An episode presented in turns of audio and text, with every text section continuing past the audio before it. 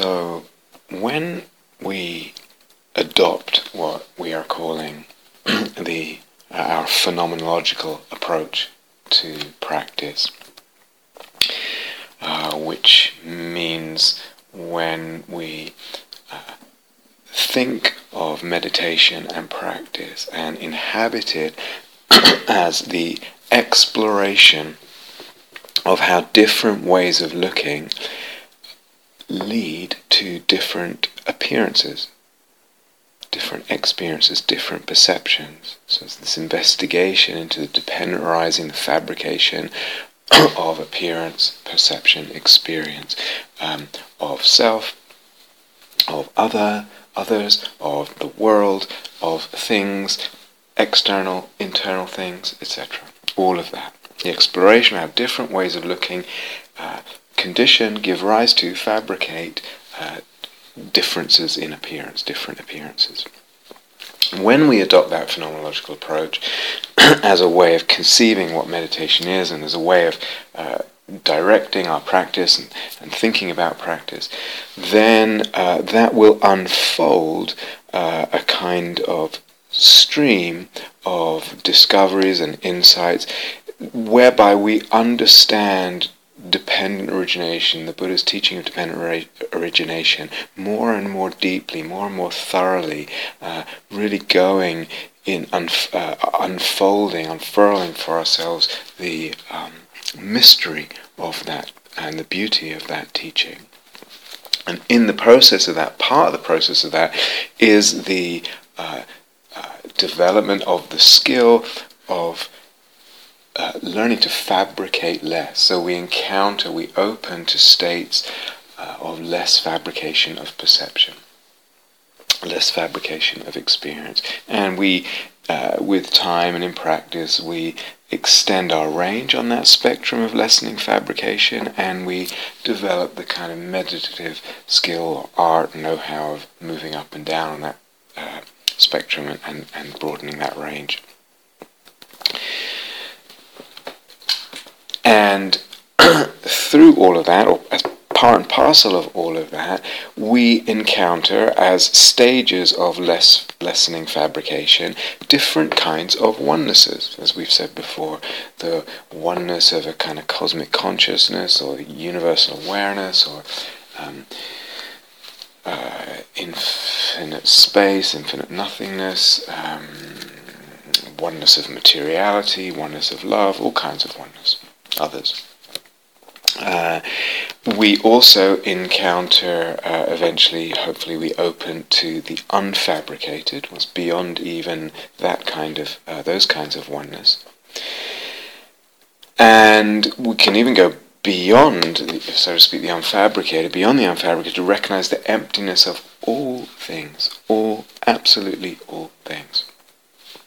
So that we uh, see the emptiness, the thorough emptiness, not just of the self, but also of all, all things, all objects, um, including the aggregates uh, that make up, in, in Buddhist, one, one system of Buddhist psychology, make up the kind of elements of the process of self. We see those two are in themselves empty of inherent existence. They are fabricated as well.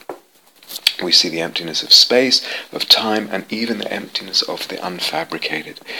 And following this trajectory of deepening insight and the, the beauty of that path, we come to a position of freedom where we have liberated ways of looking, and we are left only with ways of looking to play with, uh, and arrange and, and actually a potentially increasing range uh, of, of ways of looking.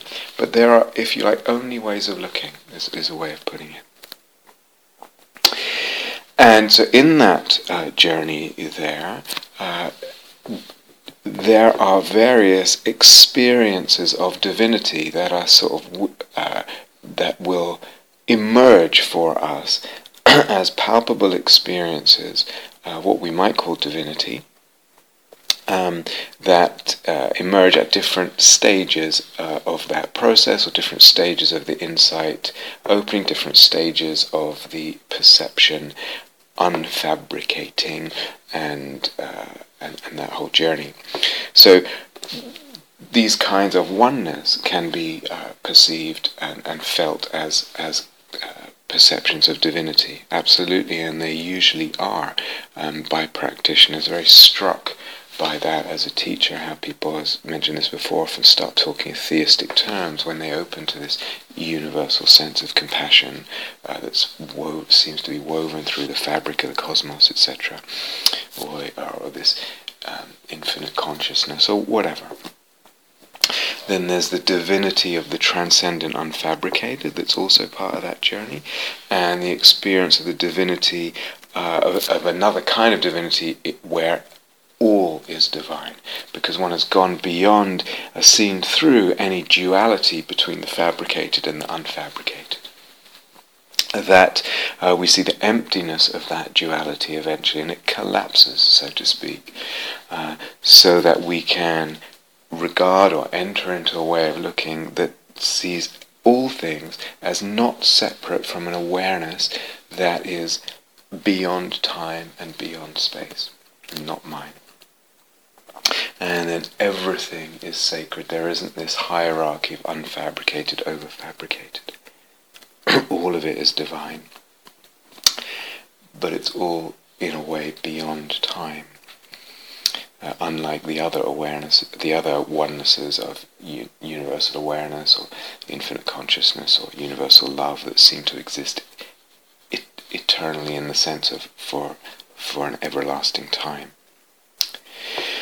So on that route that uh, talked about and written about much before, uh, we could say that the, there are these kinds of divinities that um, uh, emerge for us, are revealed to us, we discover and they include, if you're listening carefully, they, they will you'll notice that that includes both the transcendent kind and what was called the immanent kind, because it does involve the, the oneness, the, the divinity here, pervading, um, woven into, not separate from the things of the world. Uh, so that kind of unfo- that kind of direction of unfolding of divinity in- includes both transcendent and immanent uh, experiences of divinity and conceptions of divinity, but they're all universal divinity. They're all uh, uh, experiences or conceptions of, of a universal divine, some or other kind of universal divine on that on that trajectory.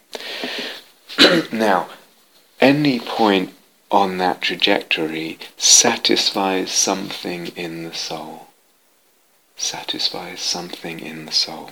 So opening to universal love, that really satisfies something in the soul. Something in the soul, we might say something in the psyche, in the chitta, really um, uh, is touched by that and really is satisfied. Is it finally forever satisfied with that? No. But something is satisfied and the uh, fantasy that gets woven around that journey and that movement to real these different stages of realization, the eros in relationship to these different, um, if you like, uh, beyonds that we're yet to encounter, the fantasies and the eros in relation to these universal uh, experiences of uh, universal divinity and concepts of universal divinity, those fancy, those fan, fantasies and the eros in relation to all that is soul making in the sense that we have been talking about it. So these unfoldings, these openings, these um, relative unfabricatings, and these seeing this deep deeper movements of insight, openings of insight, satisfies something in the soul, and in relation to them, uh, soul making in the sense that we have been talking about on this course um, is also involved.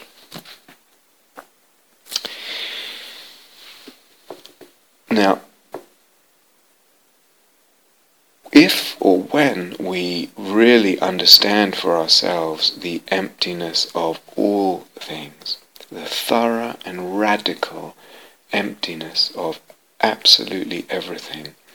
Uh, when we certainly when we see that for ourselves, but even if we can kind of something in us intuits it before we've even seen it, or even uh, if you like something in us has faith in that, that can also be quite powerful.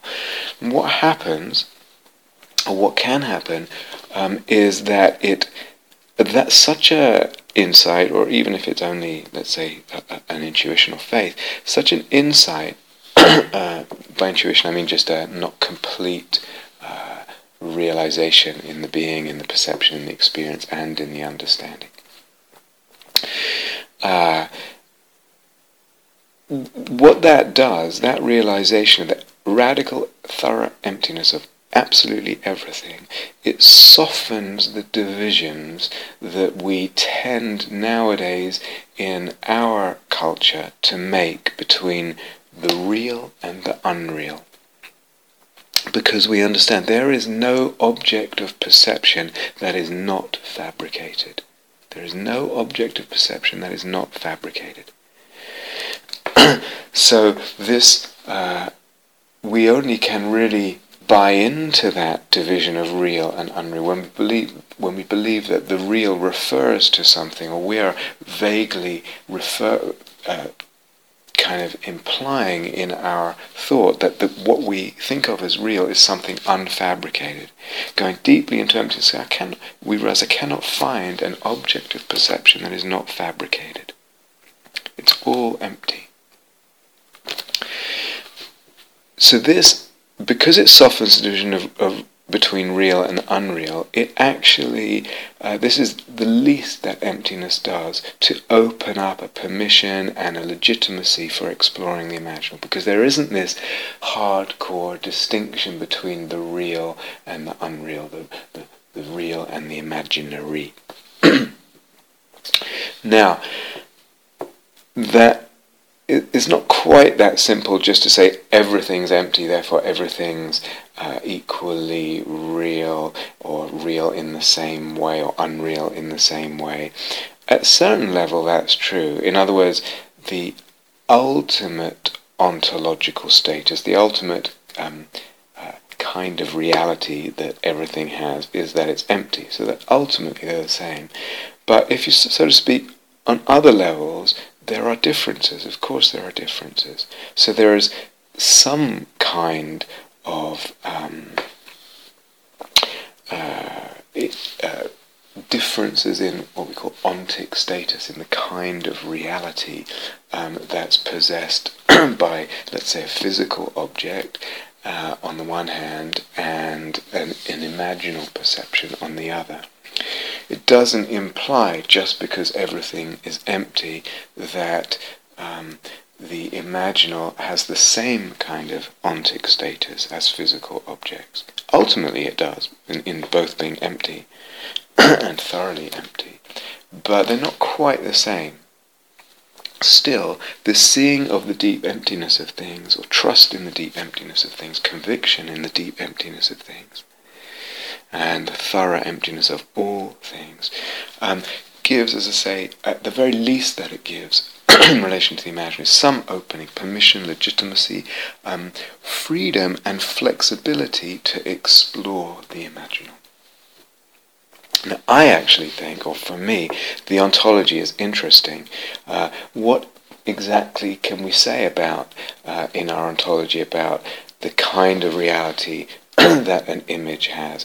Uh, in, in our sense, versus what is imaginary, the imaginal versus the imaginary, versus the psychic, a dream or an image that is actually a kind of what we call extrasensory perception, picking up on something that then happens in the future or, or whatever, um, exactly as one imagined it.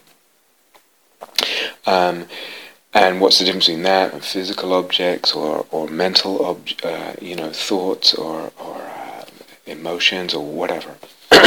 um, so to me, that's all very interesting.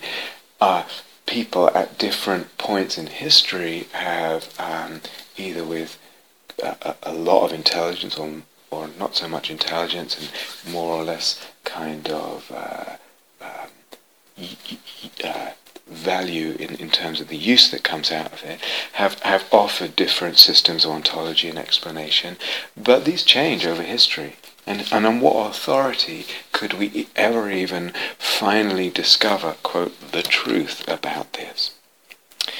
Um, to me, it's still interesting, and something that happens when we really realize something about conceptual frameworks, about logoi in general, and truth. And we realize that no conceptual framework, no logos is going to capture once and for all and universally uh, the, the whole uh, truth of things, of existence, even of one dimension of, or, or aspect of our existence. Let's say the imagination or even emotion or, or whatever or eros, or even materiality, I think. um, once one realizes that that kind of level of emptiness, and then to me it's possible to explore um, and play with, as entertain different uh, conceptual frames, different logoi, different ways of looking. uh, in other words, different ontologies and epistemologies here, and cosmologies rather than just shrugging at our inability to find a final truth and then uh, ending up just by default, as I've said, reverting to kind of whatever is the most popular uh, um, uh, worldview uh, of ontology and metaphysics in our culture instead of just shrugging and reverting, we can actually be quite creative with this. Enter into and entertain different uh, logoi, different ontologies, different conceptual uh, concepts and conceptual systems. As one realizes something about conceptual systems and truth in, in general.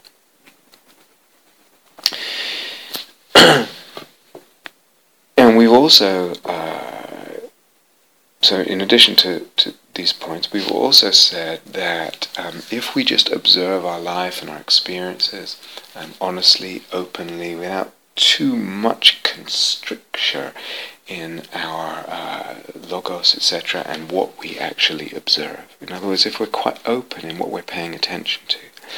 So there's another kind of um, phenomenological approach here, or, or, or, an aspect of our phenomenological approach. Um, uh, we begin to recognize and, and, acknowledge that eros is in our lives. There's something called eros, which isn't isn't really the same as craving. It's a kind of desire. It's different than what we might call craving. We need to make a delineation. Something is there that's operating already in our life. Maybe a lot, maybe a little. Fantasy operates in our life. Soul making operates in our life. These are delineations that need to be made um, once we start looking at our life and making the delineations, I've said, actually um, opens them up further, enriches them further, like putting your uh, uh, prying something open, putting your foot in, in, in a crack in the door, um, and, and, and being able to open up a path. We recognize and acknowledge the inevitability and the necessity of eros, of image, of fantasy, of soul making, then we, uh, as, as we said, repeating now, begin to explore. We can begin to explore, and what do we notice? As we said, we notice the perception of um, more dimensionality, more dimensions in the erotic object, in the erotic con- the uh, elements of the erotic constellation, the imaginal constellation. We notice dimensionality, dimensions, meaningfulness, beauties, timelessness, unfathomability, all these aspects of the soul-making erotic imaginal. And all these aspects, dimensionality, meaningfulness, beauty, timelessness, unfathomability, we could say they are all aspects of a sense of sacredness. We could use that word. So we, we start to encounter more and more of a sense of sacredness. And why more and more? Because the soul-making dynamic, the eros psyche logos dynamic, tends to expansion, fertilization, um, enrichment, complication, multifacetedness, widening, deepening, etc. So that the involved in that, implicitly involved in that, is is the senses of the sacred of sacredness, and because that's woven into the soul-making dynamic and the expansion of eros psyche logos, the, the senses of sacredness are also um, enriched, deepened, widened, complicated, given other facets, given other dimensions. So they're widened cosmopoetically, in other words, um, more and more the sense of sacredness spills over to uh, to to um, infect, in, in the good sense, the way laughter is infectious, um, uh, infect the whole cosmos, so to speak. Um, it widens in that sense. It also widens in the sense that the kinds of sacredness, the perceptions of uh, of sacredness and what sacredness means to us widens. The senses of what we might call divinity widens. Yeah. So there's two, at least two ways it widens there, and all this again is something that we notice.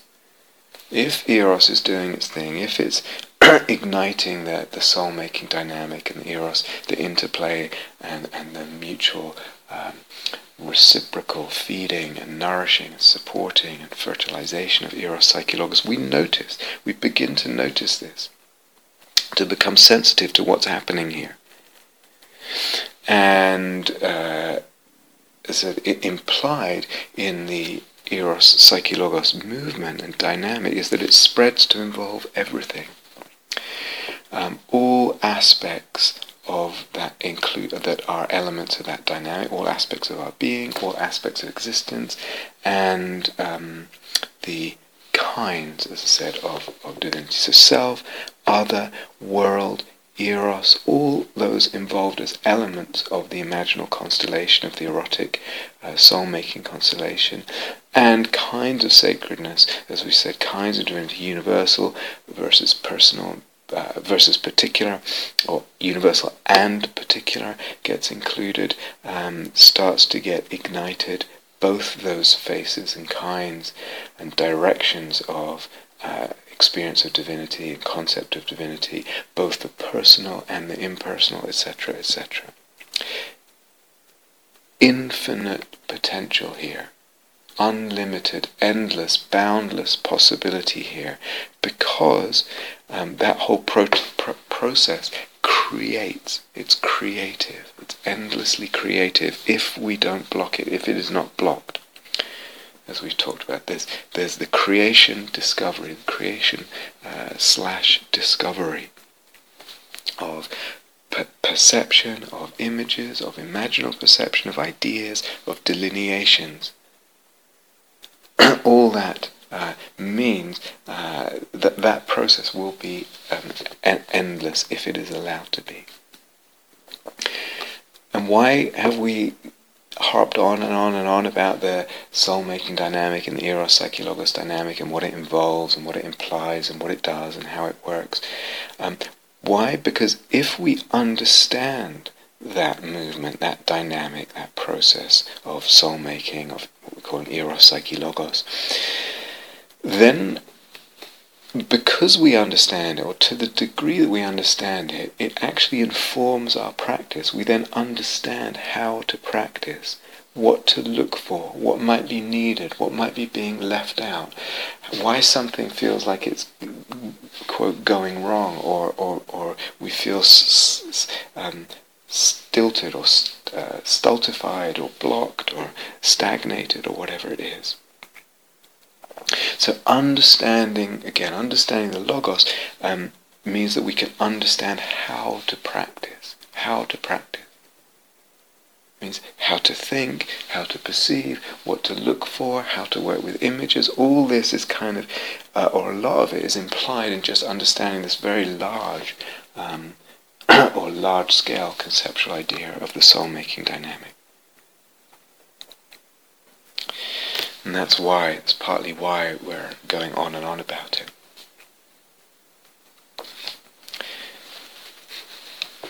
So, eros involves, literally, it brings in to its, uh, to its uh, bubbling cauldron uh, and stirs in, involves, it turns, it, it brings in to turn with, to stir with um, the elements of soul, uh, self, other, um, world. Uh, as we said. And Eros will, in that, increase, if you like, and expand and deepen and enrich the sense of the divinity of the beloved other, the erotic object, whatever that is, and, as we said, of the self and the world and and eros itself. And again, this is this is uh, what we notice, and there are all kinds of um, different ways it can do this and different possibilities. So, in regard to the self, um, mentioned on um, uh, I think it was the Path of the Imaginal Retreat, and perhaps a few times, uh, um, Corbin's uh, phrase, the angel out ahead. Um, so this angel is always out ahead, appears to me, appears to you um, in his view. I think sometimes we have one angel, but uh, sometimes it seems like there's more. But certainly in our view, there are, there's more than one angel. It's an image uh, that appears to us that's always beyond reach, or so to speak, is always itself growing, evolving, changing, taking a step uh, further away from us as we move towards it. uh, from another perspective, it's moving towards us. But um, uh, so there's this again. There's this infinity there to the angel out ahead. We never reach it. That the pothos is included in our erotic relationship, as it must be, with the angel out ahead. And in the uh, Jewish mystical teachings, they talk about the tselem, the image. The image is like one's uh, counterpart, if you like, one's angelic uh, counterpart. It's what Corbin's referring to as well.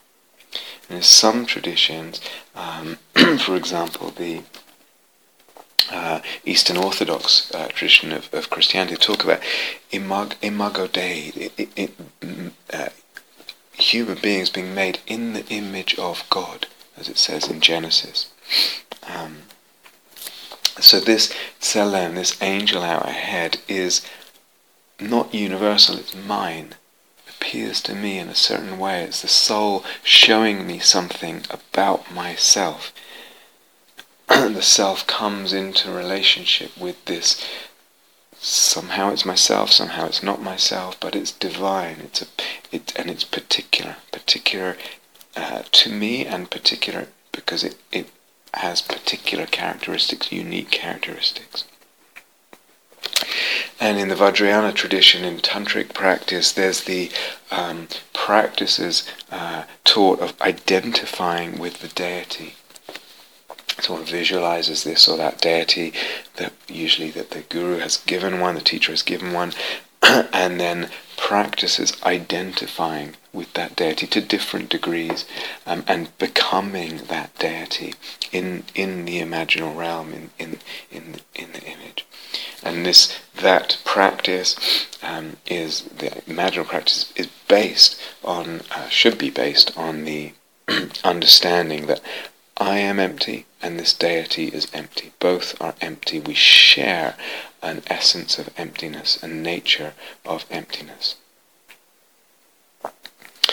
Um, and in a way, as I said, as this gets more subtle, we can, if you like, recognize ourselves as image, recognize ourselves as images.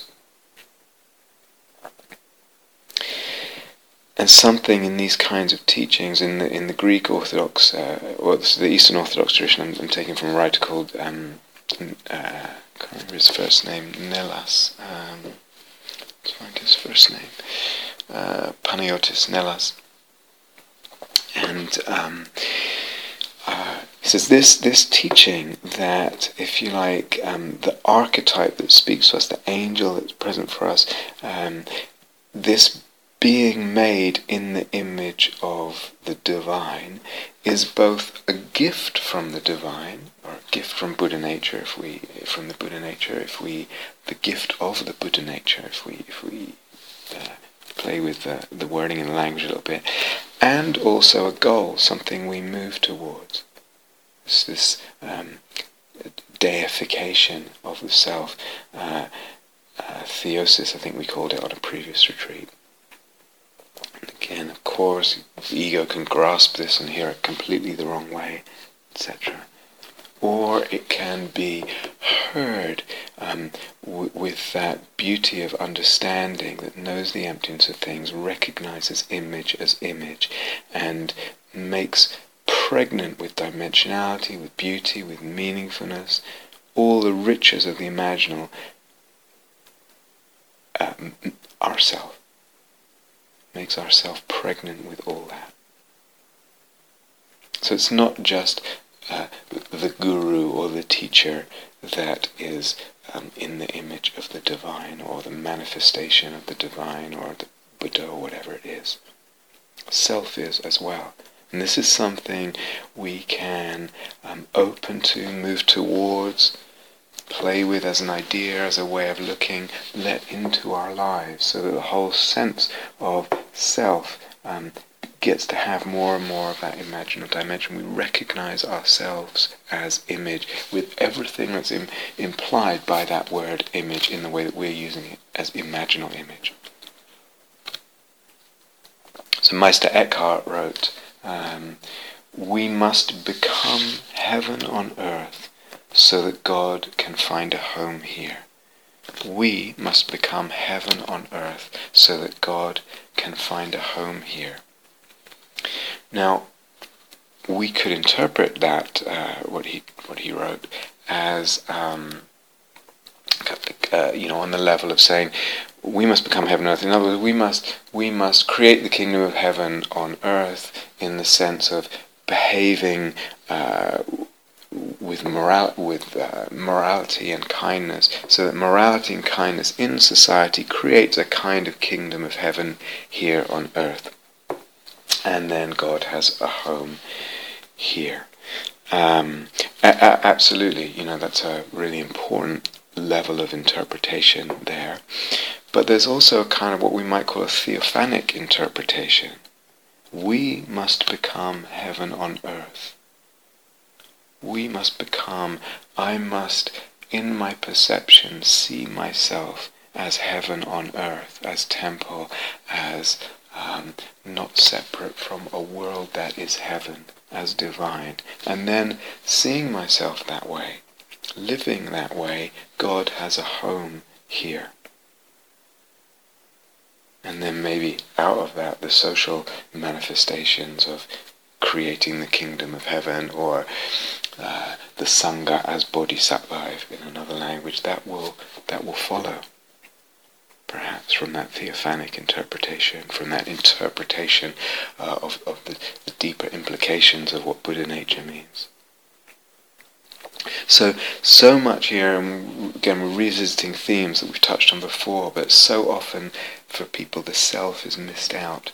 Um, the imaginal dimensions of the self are not filled out. Either there's a reification, uh, or actually there's, there's always a reification.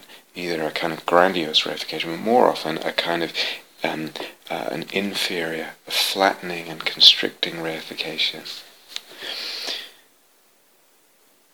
That's why I'm mentioning this. Uh, something so beautiful uh, is is possible for us here, and it's not, of course, the other way around that we're just interested in the the kind of imaginal self at the expense of the imaginal other and world and, and all that, but to include all all of it. Thomas Aquinas, St. Thomas Aquinas said, all beauty yearns to be seen. All beauty yearns to be seen. Actually, I think the Latin says something like all beauty yearns to be conspicuous, I think is closer to the original. All beauty yearns to be seen. All beauty yearns to be conspicuous. And there's a recognition through the um, spreading of the eros, through the allowing and exploration of the eros, of, of the beauty of the self, the beauty of what we are, of what is manifesting through us, with us, in us dimensionality of the self as well as of the other and of the world. All beauty, the beauty, the treasure then, all beauty yearns to be seen. And what does that mean for the way we see? And what does it mean for the way we live? Am I going to, as Jesus said, am I going to hide my light under a bushel? What is my light? What is your light? Or lights? So yes, um, to include the self, or the self will uh, naturally, there will be a tendency to, to, for the self to be included, drawn into, involved, to turn with, to mix with um, this uh, divinization process. Self and the other and the world, seeing the beauty, the divinity, um, and all of that in that. And this is what we refer to as the art of perception. The art of perception. Flexibility in that and the possibilities of perception that can open up for us with practice. With practice. And this, this is amazingly the case. This, of course, if, you, if one isn't practicing this, all this just sounds com- completely abstract, far-fetched, theoretical, um, silly, and quote, metaphysical nonsense, etc. With practice, so much as possible, even for someone who um, comes at this starting with quite a narrow, let's say, f- uh, one-dimensional, flatland, materialist view. Uh, just practice, just allow things, just be a little flexible, just play with perception, see what happens, see what happens to the experience, see what happens to the senses of self, other, world, etc. See what happens to the understanding. Uh, truly remarkable. So Eros, um, as I said, left to do its thing or encouraged to do its thing, supported to do its thing, will spread into every direction, dimension, aspect, facet, draw everything into that soul-making dynamic, so that the eros itself, as we said, will, will come to be also regarded as divine, not just the self, other the world, but also the eros. And one begins through practice opening up to um, a, a, sense, moving in and out of a sense that human nature, my human nature, your human nature, reflects and is rooted in divinity, the divine. That we participate in the divinity's eros. My eros participates in the divinity's eros. My awareness participates in uh, the, the, the divine awareness. awareness my mind in the divine mind, my soul in the divine soul, my soul making dynamic in the divine soul making, my eros psyche logos in the divine eros psyche logos, and not just by virtue of sharing in a universal essence, but also through uh, the particulars. And we've touched on this uh, so many times, especially I think in the last retreat through the actually feeling the necessity of my particularity, of your particularities, and the particular events, and the particularities and uniqueness of your personhood necessary to the divine unfolding, to the divine uh, movement of Eros Psyche Logos, to the divine mind, however we want to say it, the divine soul.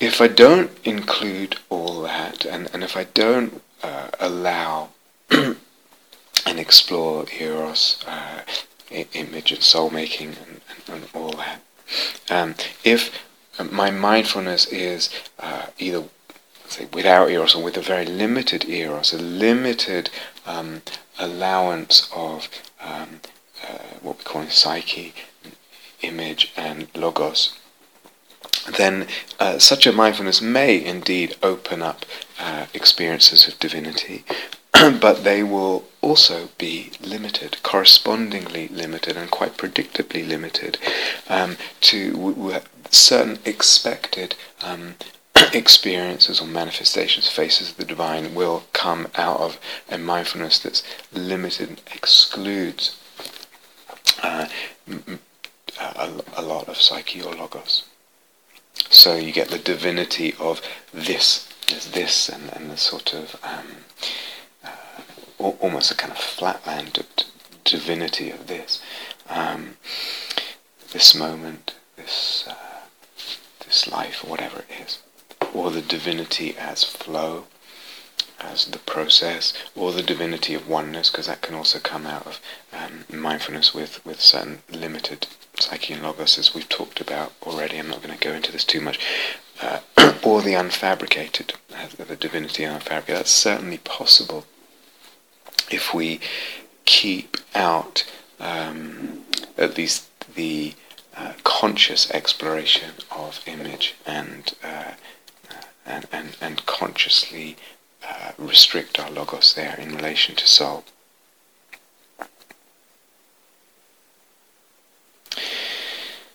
Uh, but if we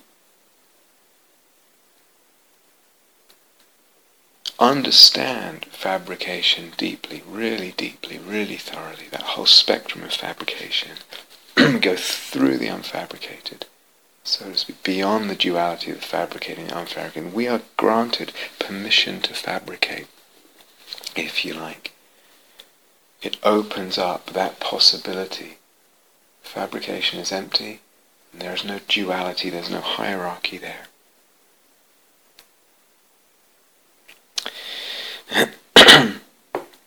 Excuse me. And um,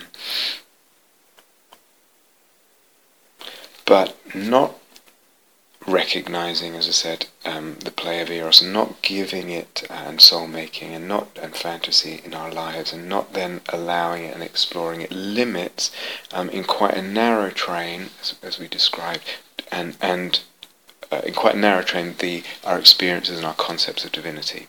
And depending even on how we're picking up uh, practice and our conception of practice, it might be even limited in terms of how far it goes along that narrow track of what divinity can be. Because uh, certain ways of practicing, as I said, are actually quite unlikely to um, to unfold very far down that track. But if we acknowledge it and we recognize soul making, as we were saying in, in the in the previous talk, um, we recognize the fact that fact in our life, the, the necessity, the inevitability. We explore it, and the eros psyche logos dynamic is allowed to expand and encouraged. It's not blocked. Then the um, sense of divinity starts expanding in all kinds of directions.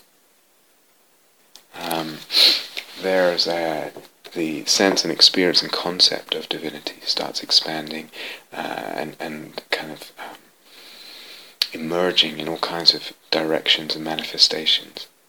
There's a line, I, I, only know it from um, gospel music, it's quite a common thing to, to set to music. I'm, I'm guessing it comes from a, a, a psalm in the Old Testament. My soul doth magnify the Lord, my soul doth magnify the Lord beautiful. Um, in a way, now understanding the soul-making dynamic, eros, psyche, logos, we can we can exactly understand, um, if you like, one possible meaning of that. Yes, soul, soul, my soul, the soul-making doth magnify, doth expand the divine, the Lord. Yeah, we we create and discover, and we create slash discover the Lord, the divine. The soul does that. Why? Because that's what the soul does. And that's what it loves. It loves soul making. Now, of course, someone can hear hear that. Oh, you, you see, yes, um, it's creating, it's fabricating this divinity. We, we've already said, you know, many times. It's like that whole criticism would be, uh, or objection would be based on this um, implicit realism there is something, probably this, um, uh, that is supposedly not fabricated in, in, someone voicing such an objection is always harboring some kind of um, fundamental realism, even when they say they're not. Um, but we cannot find anything that is not fabricated. There's nothing that is not fabricated. So the uh, the ob- objection kind of doesn't doesn't really stand. Doesn't it has no ground. And we understand through the exploration of emptiness, through the exploration of fabrication, dependentizing the phenomenological, phenomenological approach, what we're calling our phenomenological approach, that the mind and the way of looking is not separate from perception. Perception is not separate from mind and way of looking. My soul doth magnify the Lord. The soul is not separate from the Lord, is not separate from divinity. What we're calling soul, the thing that does soul making, the process of soul making is not separate from the divinity that emerges with it. Understand this. Understand this.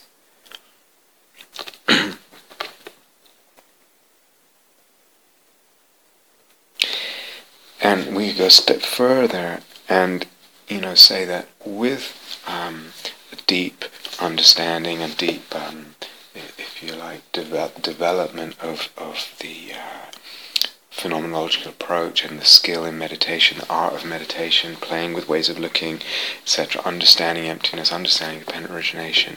W- one possible way of looking that emerges extremely profound, extremely potent and beautiful is that um, the mind or awareness or, or, the fabricator, if you like, the, the mind that fabricates, is not mine, it's anatta.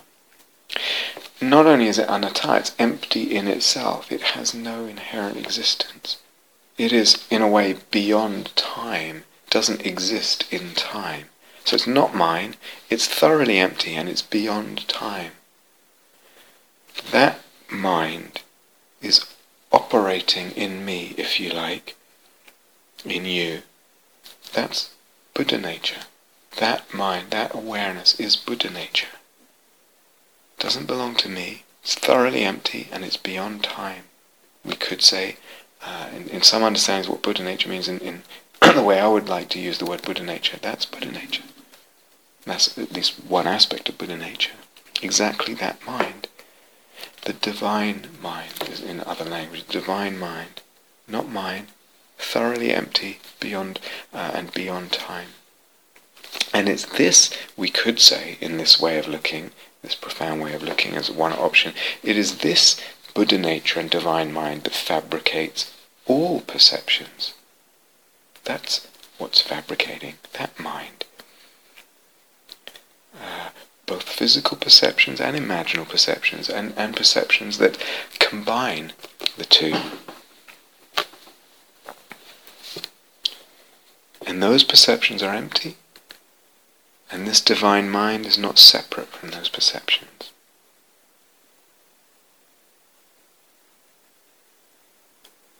And that is in us, if you like. That's not quite the right language. We are in it. We participate in it. That is the root of our, our mind, root of our perceptions the nature of our perception. This is a possible way of looking once one is able to see that awareness is anatta. It's already quite a deep level of emptiness practice. Going further and deeper, that um, mind and awareness is thoroughly empty too, has no inherent existence. And that uh, it is uh, beyond time, not separate from the objects, and those are empty too. So this becomes, with a lot of emptiness practice, as I would conceive, this becomes possible as a way of looking. My soul doth magnify the Lord, or the or God's soul magnifies God. The Buddha nature soul creates the Buddha nature.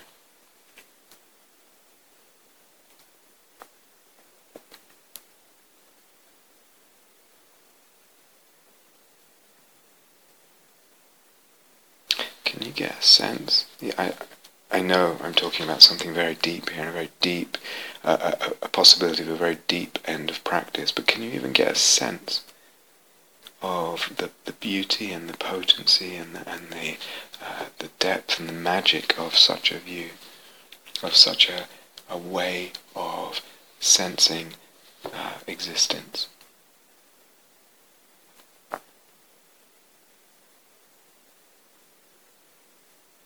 The eros uh, allowed to do its thing, supported to do its thing, will discover and create divinities, both transcendent and immanent, as we said, universal, particular, impersonal, personal, actually an infinity, an infinitude of possibilities for the faces of divinity, the uh, experiences of divinity, and they're all available or they're all potentially available.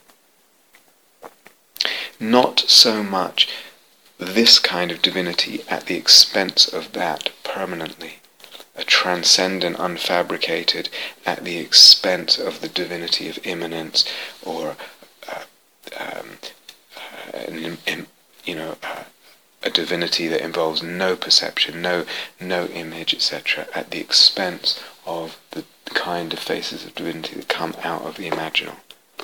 Certainly, in the moment of um, transcending perception and all image and all, all perception, in that moment of what's called the cessation of perception, um, at that time, uh, it is at the expense of, of image, sure.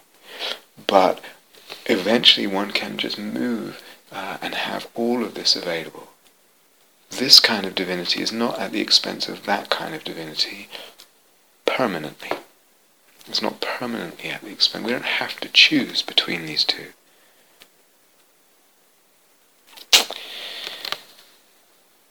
In a way, both the divinity that opens up through the imaginal, the divinities that open up through the imaginal, and the divinity of um, transcendence uh, in the way that we've been using using the term transcendence, the unfabricated. Um, excuse me.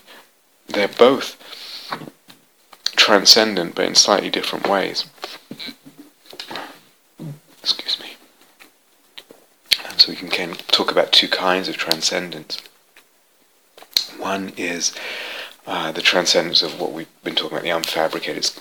Beyond concept, beyond attribute, as the Buddha said. It's uh, beyond any perception, etc. It's just this um, thoroughly transcendent in every respect.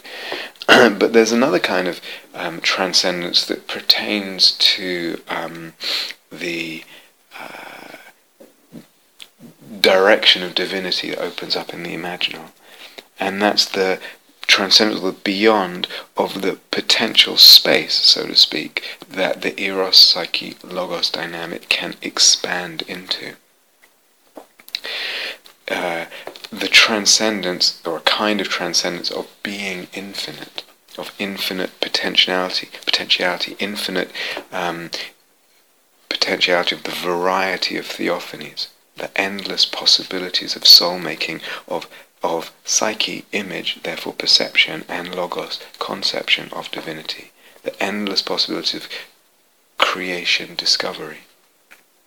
So this kind of transcendence in, in, in this direction is the transcendence of the not yet seen, the not yet sensed, the not yet known. So here's my beloved other, and I look at uh, them uh, him, her, it, them, uh, and uh, uh, they, they, I see them as uh, either an image or, or as a multiplicity, as potentially a multiplicity of images. And maybe I'm familiar with this um, person has become alive for me as an image, and I can look at them or be with them and sense that kind of um, simultaneous presence um, of the, the different imaginal perceptions of them. And yet still there is the not yet known that I haven't come to yet. That if the eros in relationship to her, him, them is uh, uh, allowed to remain and allowed to grow and do its thing in the soul making dynamic, there will be other facets, other images. So there's the transcendence of the infinite of the not yet known, the not yet seen, the not yet sensed. The eros psyche logos dynamic creates that kind of beyond transcendence and actually needs it, as we've said before. Discovers and creates othernesses and those othernesses uh, remain and remain uh, and, and, and are still created and discovered even after a realization of um, of the unfabricated and that other kind of transcendence. If we don't collapse uh, the logos, if we don't put a, a logos there as as a as a wall, as a limit to the soul making process. So as we said before, uh, and been at pains to really want to stress on this retreat, Eros um, can incline uh, towards the unfabricated transcendent, and Eros can also incline to um, soul-making fabrication, to fabricating in a soul-making way. Can inc- incline towards unfabricating that whole spectrum we talked about, towards the transcendent and the oneness and all that. Um, and there's eros in, in that direction in relation to that, and there's eros in the direction of fabricating for the sake of soul making. Soul making, fabricating. But the, historically, this movement towards transcendence, or the idea of uh, a transcendent God, um, is is so often put in opposition to the movement towards um, immanence and God uh, being here and and uh, manifestation and earth and the and the concept of that. Uh, and so, reading recently, someone someone um, his name Arthur Lovejoy. Um, uh, believes actually in, in, a way a lot of it's um, actually I would say it's, it's just it's, it's, natural to to the to the, the, once we realize what soul is and what soul does then it's natural but um, that that would happen. But um, that there's been such a uh, conflict has been uh, uh that's been historically common. He traces it to uh, um, uh, a kind of double directionality in Plato that he didn't quite fill out fill out. Um, but it's there also in Buddha Dharma uh, in different traditions and streams of the Buddha Dharma, you see this inclination one way at the expense of the other. Usually these days it's it's to the uh, realm of manifestation and objects and this at the expense of the, the that, the transcendent other. But historically it, it's been very different, etc. So there's often this opposition uh, between the two uh, inclinations and movements uh, of eros towards the transcendent and the, the unfabricating and the and the soul-making fabricating. Some traditions, and I, I, would like to think now within Buddhism, and uh, also in other other tradition streams, for instance, in um, certain Kabbalistic streams in Jewish mysticism and uh, Hasidism and um, uh, different different traditions um, talk about or in different ways conceive of a kind of just include that double movement, that double movement of the eros.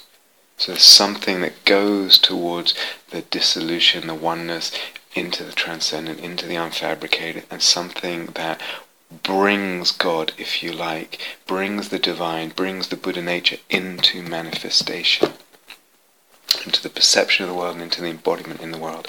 So that a contradiction between these two, I don't think, is necessary. Not at all necessary. Interestingly, uh, as I said, we don't have to choose one over the other. um, interestingly, we could say that each of these two movements has its what, what we might call its near enemy, to use um, Buddhist language. When we talk about the near enemies of the Brahmaviharas, near enemy, enemy of metta is attachment, the near enemy of compassion is. Um, oh, actually, there's a few near enemies, but uh, you know that phrase. Um, so, the near enemy of the inclination and eros and movement towards the unfabricated, we could say the near enemy is, is vibhava tanha, vibhava tanha. It's this craving for extinction, for non-being, for disappearance. Turning everything off. It's the, uh, say, deep sleep, as the phrase goes, is the poor man's nirvana. It's the poor man's um, extinction of perception. Um, so the near enemy of that movement of eros is is is craving for non-being, for extinction, disappearance. The near enemy of the soul-making fabrication would would be papancha, and the near enemy of that.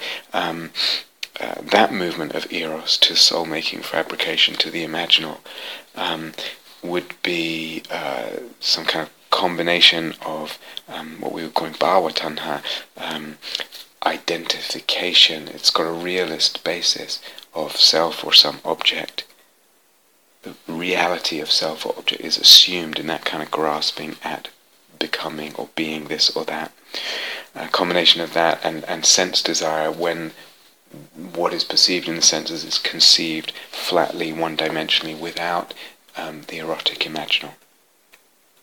So each has its near enemy. With bhava tanha on one hand and papancha or bhava tanha and sense desire on the other hand. But we can um, open up to uh, include, allow, and encourage actually um, this double movement. We could even say, and uh, we could even see and enter into a mode of conceiving and uh, perceiving that that very double movement is divine, is the Buddha nature the very eros towards the unfabricated, the movement towards transcendence, and the movement towards um, divinizing uh, the world of perceptions, the immanence, the soul-making fabrication. That double movement is divine, is the divinity, is the Buddha nature that double movement discovers and creates the divine and the Buddha nature, as we said, but it also embodies the divine and the Buddha nature, or the Buddha nature. So to put it in, in classical terms, as some of you will know about the, the distinction between being and becoming, but something here, because of the creative becoming in the soul-making dynamic and the movement of eros, uh, that it um, allows both the being aspect, if you like, the timeless aspect of the divine, and the becoming aspect of divine. God as creative and being created. Buddha nature as both transcendent and timeless, and also becoming in time, created, discovered, manifesting, outpouring in time.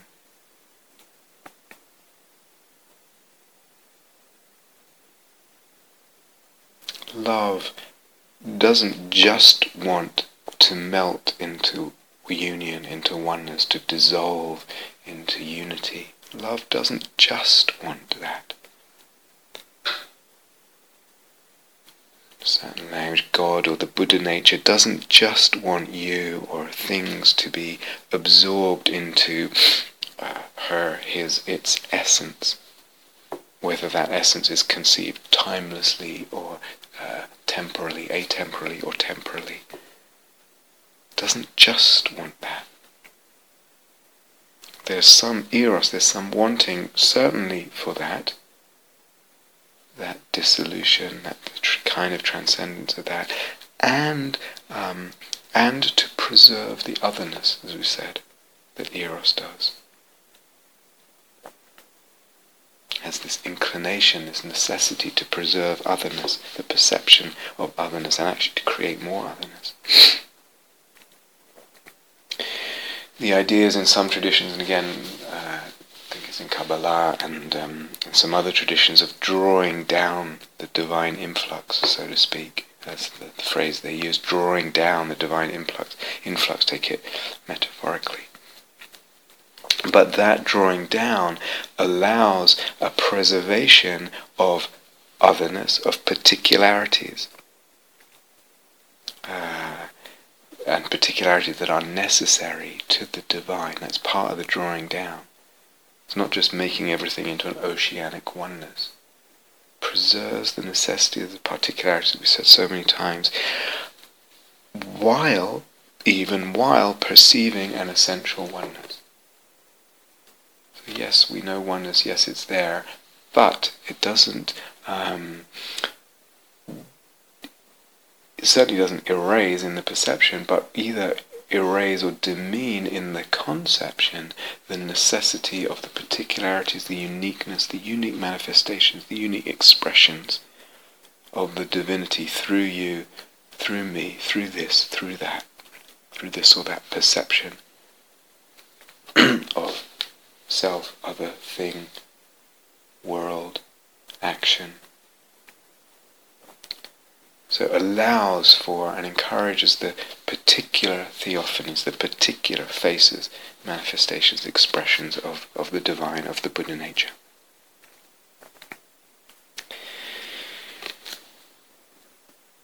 So if we allow Eros, if Eros is full and vital, if there is a, say, a lot of libido, it brings a lot of liberation. Get liberated in multiple directions. There's an openness of what liberation means.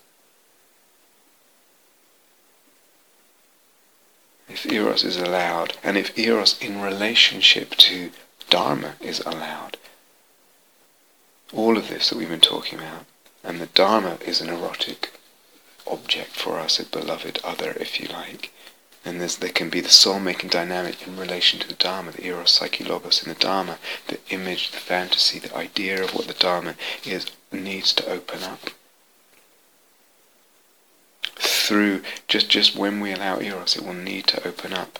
And, and as I said, we will at some point need an endless Dharma, a Dharma that can um, uh, that as one of its characteristics is almost um, axiomatically endless, open-ended, uh, able to morph, to take on different shapes, explore different facets, present different facets for our exploration. A Dharma that can expand. There's all kinds of, we touched on some possibilities, I think it was four possibilities for ways that Dharma can be endless in that way. But each of those, you know, has many as well, or, or, or implies many, an endlessness.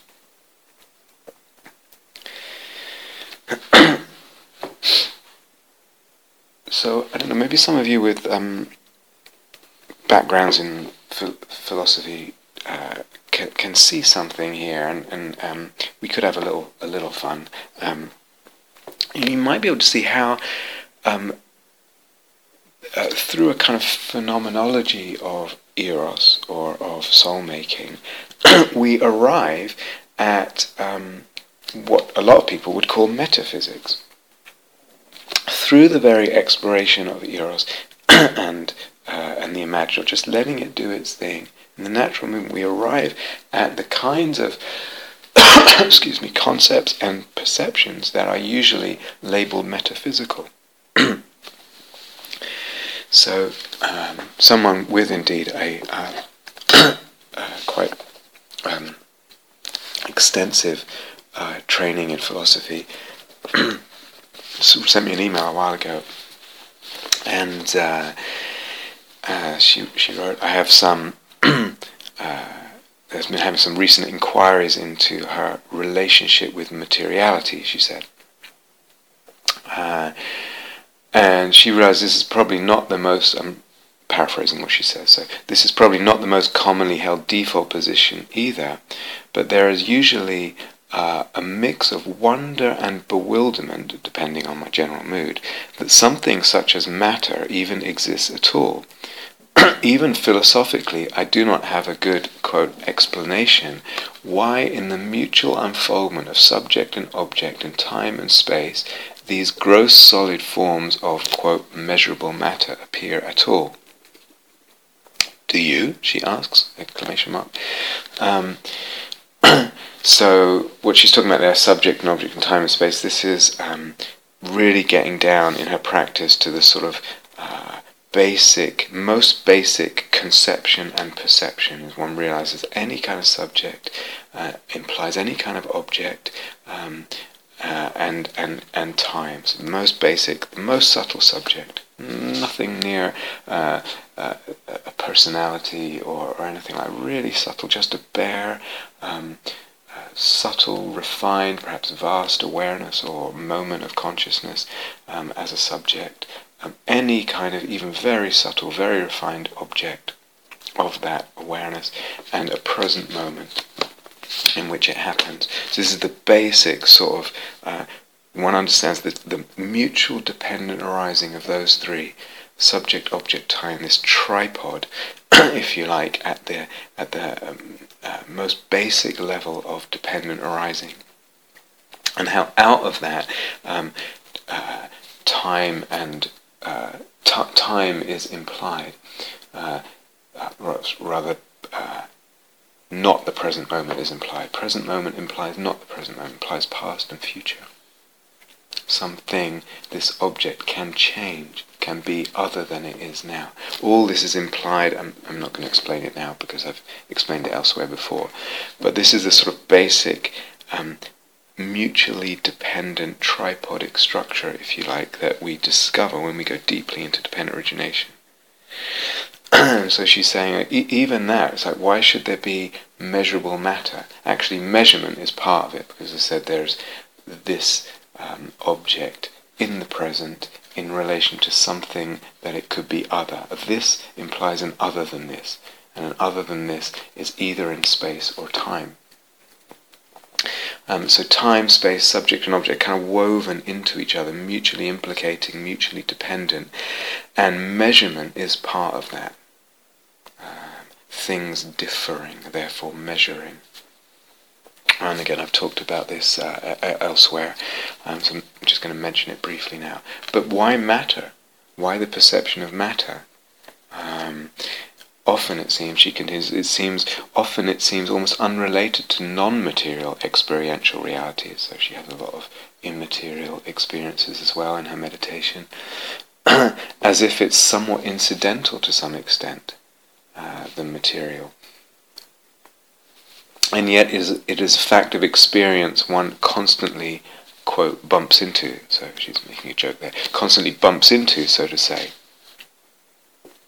This position is not necessarily believing in a self being other than materiality, identifying with non-material factors instead.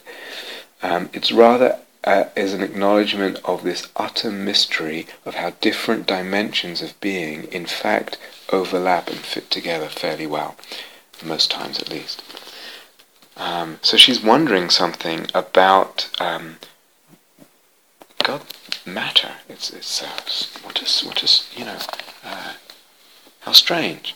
Um, of course, from a different starting point, a non-phenomenological starting point. Some people start with the belief in matter um, and then deduce consciousness and experience from that. Um, there are a lot of problems in, in that point of view as well. But if we take, and she has a background in, in as I said, philosophy and phenomenolo- phenomenology in particular, um, from what we've been exploring right now, in a way, she's saying, well, what's the explanation for my my the phenomena of matter, the appearance of matter, of diverse forms of solidity and substantiality as well as insubstantiality.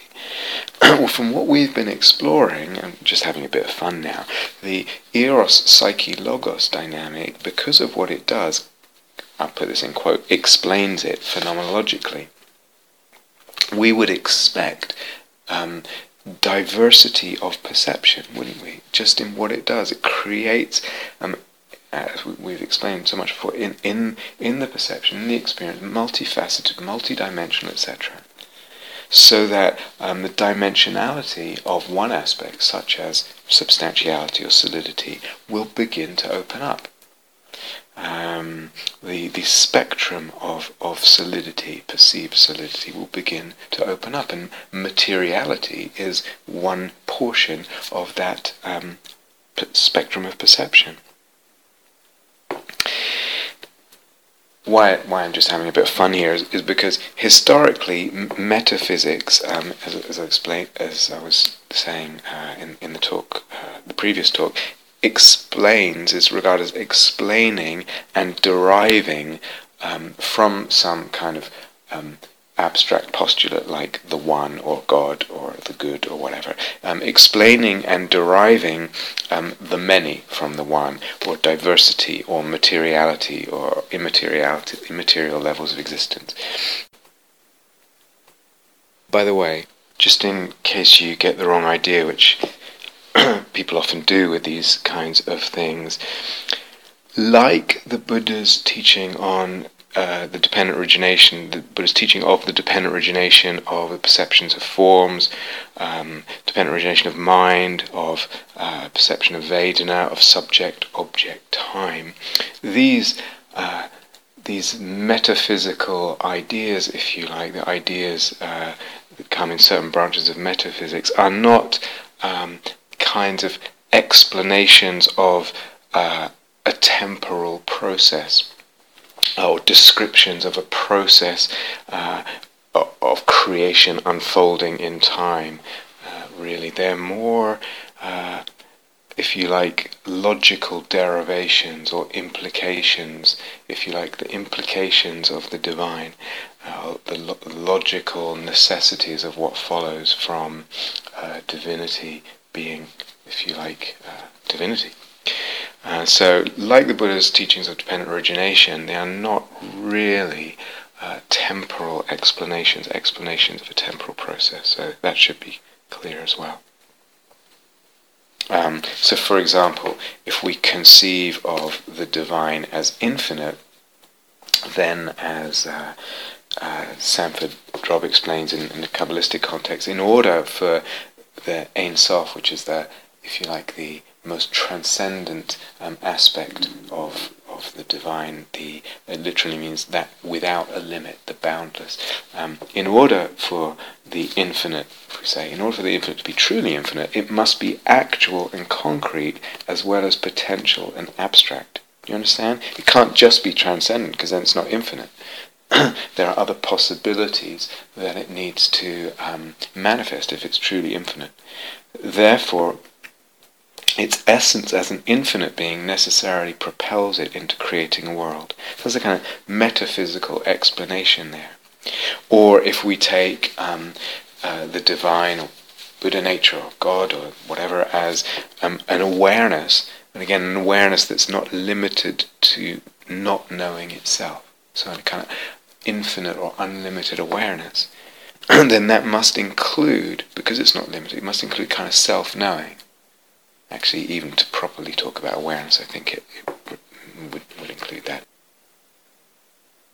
Then that self-knowing actually also implies the barest sense or the barest beginnings of a division of, of subject and object. And as we said before, because of the dependent origination, that in, in must involve or include a sense of um, time and a present moment. um, this is the most basic sort of structure of conception and perception. Barest subject, the barest object, and the barest sense of the present moment. And already involved, already implied in that, um, because of uh, dependent origination, already implied that is is actually an infinity of the not yet, of becoming, of therefore the generation of otherness just in saying that um, uh, the divine is infinite awareness. It implies this, not yet, this generation of otherness and, and the, uh, etc. Or again, playing with the metaphysical way round of doing it, sort of top, so to speak, top down. Um, if you say the divine is love, God is love, as, as you might have heard, or Buddha nature is love, or whatever. Um, well, love needs a loved. I need a lover and a loved. Again, there's this um, du- duality, or at least polarity there. Needs uh, an erotic object, an other. It won't collapse uh, that um, uh, duality of loved lover. Uh, it needs to preserve the the uh, the otherness, the erotic tension there. And if we say um, the divine, the Buddha nature is infinite love, then one could say, from the metaphysical sort of direction, say then it needs infinite objects of love. And infinite love needs infinite objects of love, and so there is diversity. Or again, we could we could um, bring in our uh, our understanding of how the eros psyche logos dynamic works, and it works for the divine uh, eros psyche logos dynamic. When there's divine eros, um, when there's um, the eros of the Buddha nature, it will unfold multiplicity, uh, multidimensionality, etc., as we've been um, exploring on the whole retreat. So, a phenomenology, if you like, uh, an exploration through observation of our own appearance and through playing of our own appearances or what appears to us, phenomenology of eros, soul making, and the imaginal, which means practicing with it which means, as we said, really exploring in practice. Otherwise, this is just going to sound, uh, all this is you know, and if you've just landed into this talk without having listened to all uh, prerequisites, etc., and the talks that came before, this is going to sound completely and utterly abstract, I imagine, and um, uh, etc. But a phenomenology in practice of eros soul making and the imaginal um, means, as we said, that we start experiencing the divine in the dimensions of the erotic imaginal. Yes? Um, we start to experience, we said, my eros is divine. We start to experience um, uh, uh, my, your participation in the divine eros. That my eros is the divine eros. And that the soul is divine, or the soul echoes, or mirrors, or participates in, in the divinity, in the Buddha nature. So these are metaphysical assertions, and they sound like metaphysical assertions. They're also spiritual intuitions. And even more, uh, what I'd like to emphasize is they are phenom- phenomenal, phenomenological inevitabilities. In other words, this is exactly the kind of experience that will unfold for us inevitably if we allow the soul making process exactly those kind of what sounds like metaphysical assertions because of the eros psyche logos dynamic and everything we've explained about that. And with the in infinite potential of the eros psyche logos dynamic and endless possibilities and expansion of that, the necessity of discovering, creating otherness, and all that we've explained about that, what we arrive at then, putting all this together, is something equivalent to the metaphysical explanations, but backwards. Starting from our appearances, starting from our experience, starting from phenomenology, expanding into a sense of divinity, and then what our eros and what our soul is, perception of that, and then and then they actually become almost equivalent or interchangeable explanations. In other words, to try and say it succinctly, when we recognize the uh, presence of eros in our life and soul making, and we start to recognize the necessity, the inevitability of that, and we allow it and explore it.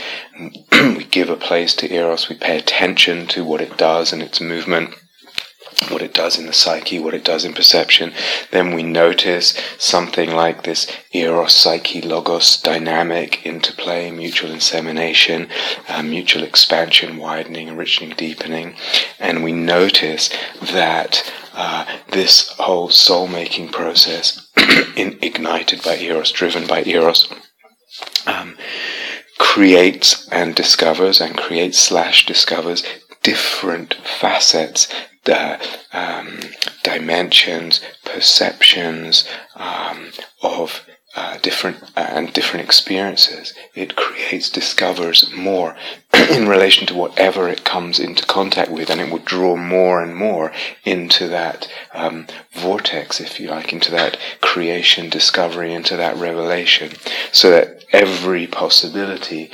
starts, um, or, or there is a movement towards every possibility being opened up. Gradually over time, every possibility of perception, of experience, of conception, of facets, of um, dimensions of a thing, of a perception, etc.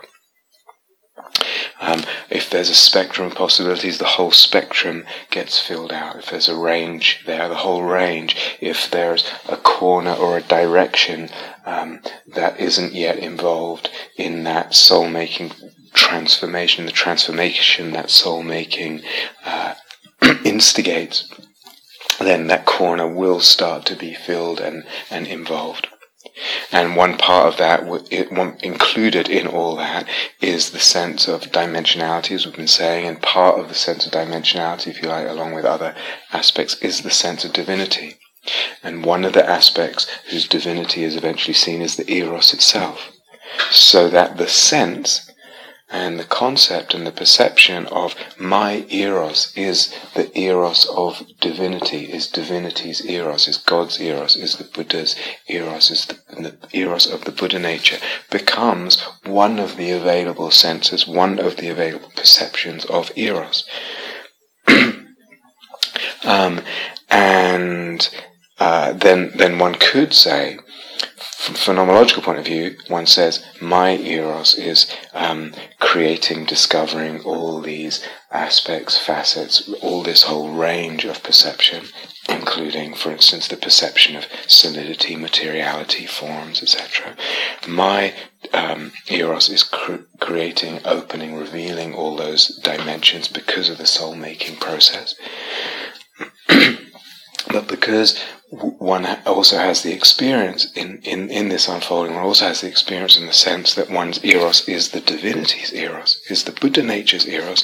One could just as well arrive at, from the phenomenological perspective, the equivalent statement that the divinity's eros is creating, um, discovering all these facets, all these dimensions, all these experiences, all these concepts including, for example, the sense of solidity, substantiality, materiality, as well as immateriality. So, from the phenomenological perspective, we have come to something pretty equivalent to the sort of seemingly abstract, top down statement of metaphysics. The divine eros, or the divine soul, or the divine mind, or divine awareness creates, discovers all these facets all these dimensions, all the, these uh, what are then experiences for for us, materiality, etc. So we've arrived at the metaphys something that sounds pretty equivalent to the metaphysical explanation. We've arrived at it starting from phenomena, from a phenomenology, starting from just our experience, from what appears to us, observing that, and letting that letting that uh, lead us, letting that grow. So we have come from, through, and in our own experience, our own unfolding. We have come to the same realization that we might read if we pick up some ancient metaphysical text or not so ancient metaphysical text.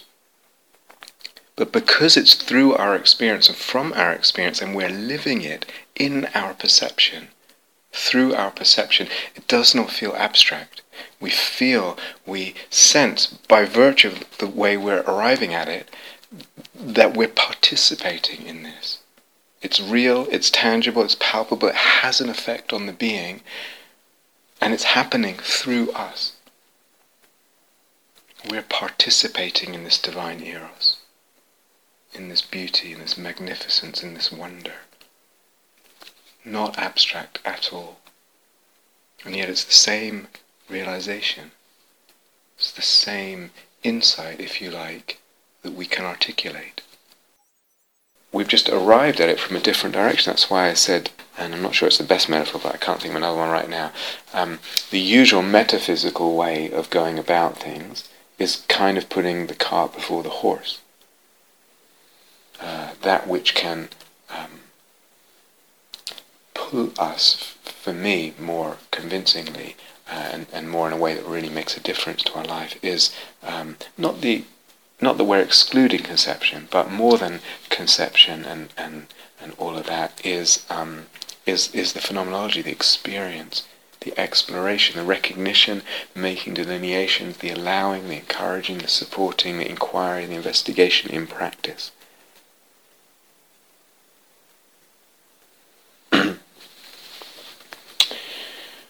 So, again, I'm, I'm just playing a little bit, but I'm, I'm not really um, attempting to explain um, uh, the existence of matter, uh, or uh, I don't. Uh,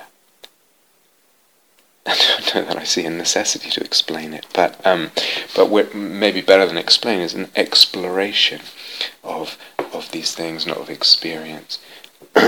um, and what happens when we recognize the necessity of soul making and we don't take these things as truth. We have a conceptual framework that, as we've said, can um, hold these things without regarding them as rigid truths. There's a whole different kind of, if you like, metaphysics or direction into metaphysics there. The metaphysical.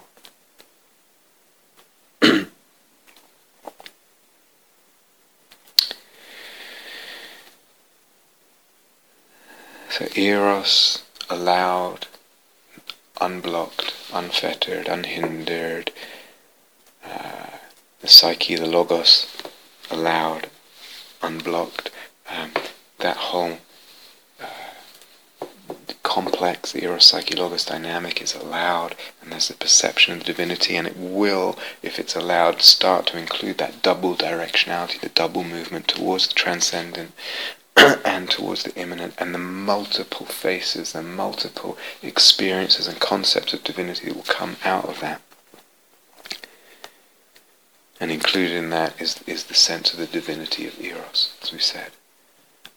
and all of that could be a kind of explanation as well for the um, ascent of Eros historically within um, culture and also within re- religious traditions, within both secular and religious cultures, since there was this, um, at certain point in history, this kind of uh, dominance of the transcendent thrust at the expense of the um,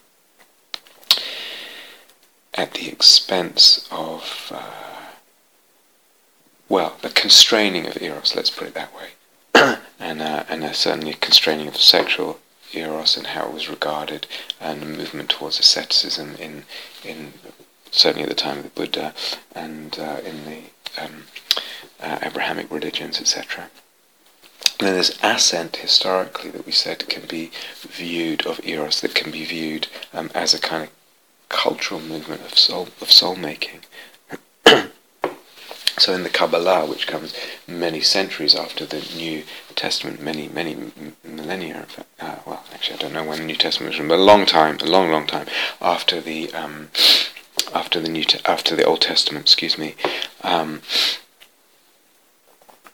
uh, the uh, in in the Kabbalah, the highest um, was called Sephira, which is like a kind of aspect, if you like, of, of God. There's ten Sephirot in the Kabbalah, and they're kind of aspects of the divine. And the highest one is called Keter. I think it means crown, and it's higher than uh, the uh, the other. Uh, ones, for example, Chokhmah and Bina, which translates uh, wisdom or conception and understanding. So the highest one is called Keter, and it has a double meaning in that it can mean both uh, ayin, which is nothing, it can mean nothingness, but it can also mean uh, will or desire. So the very highest aspect of the divine, again I'm talking about the ascent of Eros um, historically, the very highest aspect is, is desire. The Eros of the divine. Um, so in the whole conception of what divinity is and what aspects of divinity are, if you like, the highest, um, the the uh, desire is is right up there, and sometimes equated with the transcendent nothingness, the ayin. And we've also seen, I've also described how the, these Sephirot or faces or aspects of God um, are portrayed or symbolized or given the um, in the image and the logos there, they are um, engaged in sexual union. The different aspects of, of the divine, of the manifestations of the divine, are um, are portrayed as being in sexual union or, or needing to be put back in into sexual embrace, sexual uh, relationship, into lovemaking.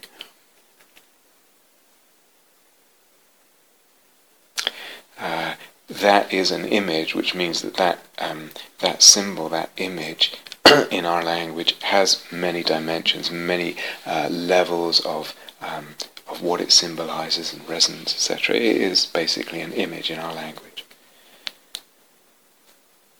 And there's also this teaching as well as that. So this, this the highest sphere, the highest aspect of the divine um, has the meaning of desire there's this portrayal of different aspects of the divine being in erotic embrace, or needing to be to, to be reinstated and re re uh, supported to to to uh, uh, enter into erotic embrace with each other, and the fact of, of ways of um, conceiving of and living and seeing our lives, not just our meditation, our prayer, our, our ways of looking, but also the embodiment and the action, and if we extend that, including our sexuality, our lovemaking.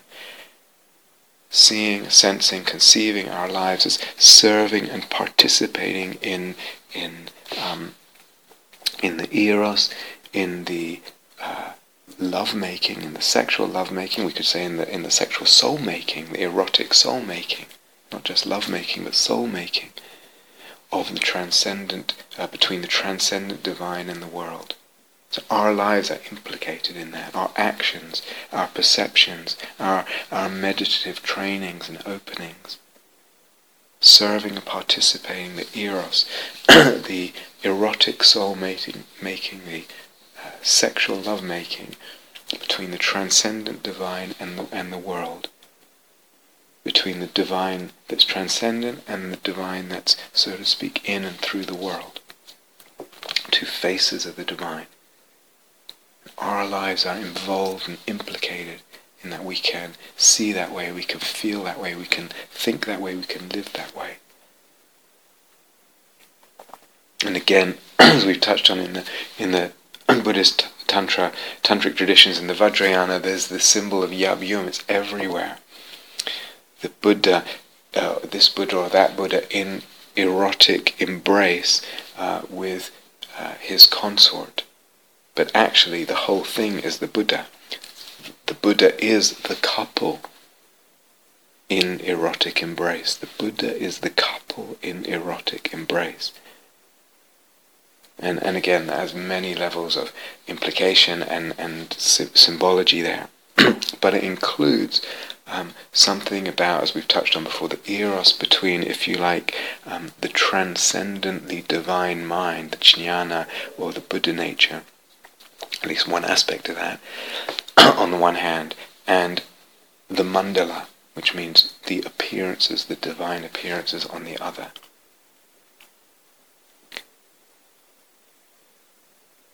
So there's this um, ascent and and uh, movement. Uh, historically, there's this ascent of eros, the ways we think about it, and its movement towards um, being placed really centrally uh, in in the symbology of the path, in the thinking of the path, etc. Now we have been on this retreat um, thinking uh, conceiving, thinking, conceiving of eros, which shouldn't need to say this at this point, but eros implies for us soul making in the imaginal. We've been thinking and conceiving of eros as basic. Like, uh, we just conceive of that as something really basic. Uh, but even this uh, is it's we're playing, we're playing. Hegel said, a so-called basic proposition or principle of philosophy, if true, is also false. A so-called basic proposition or principle of philosophy, if true, is also false. So we're playing with the idea of um, eros as basic, but Eros is not basic, it's not fundamental, it's a dependent origination. It's empty. And you can see in your life how, how much of a dependent origination Eros is. There's actually nothing that is basic. There's nothing that is basically true. This is the understanding of emptiness, thorough emptiness. There's nothing that's basic, there's nothing that's basically true we've been playing with the idea of eros as something basic, of soul as something basic.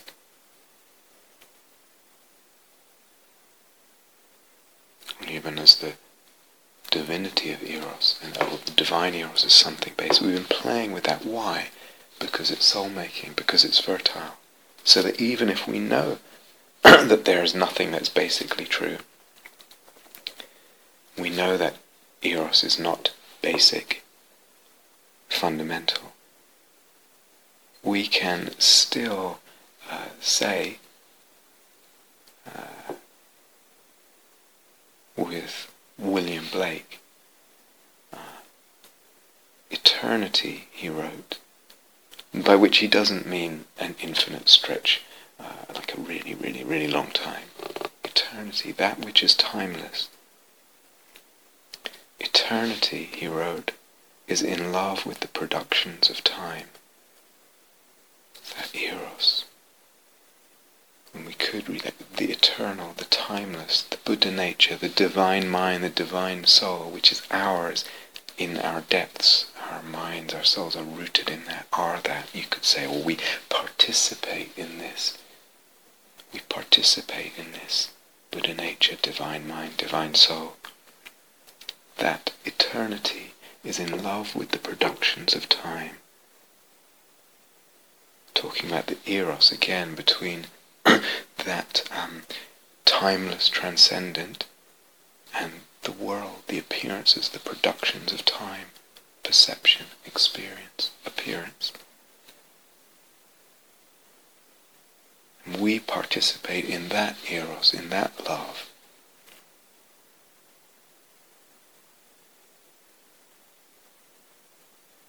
We are that. The world is that. Eternity is in love with the productions of time. We're not separate from that love. We're not separate from that eros. We're in it. It's in us. It's through us.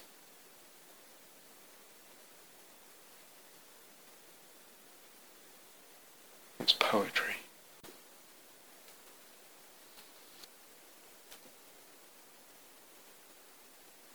Seeing that way is poetry, is writing a poetry in our perception.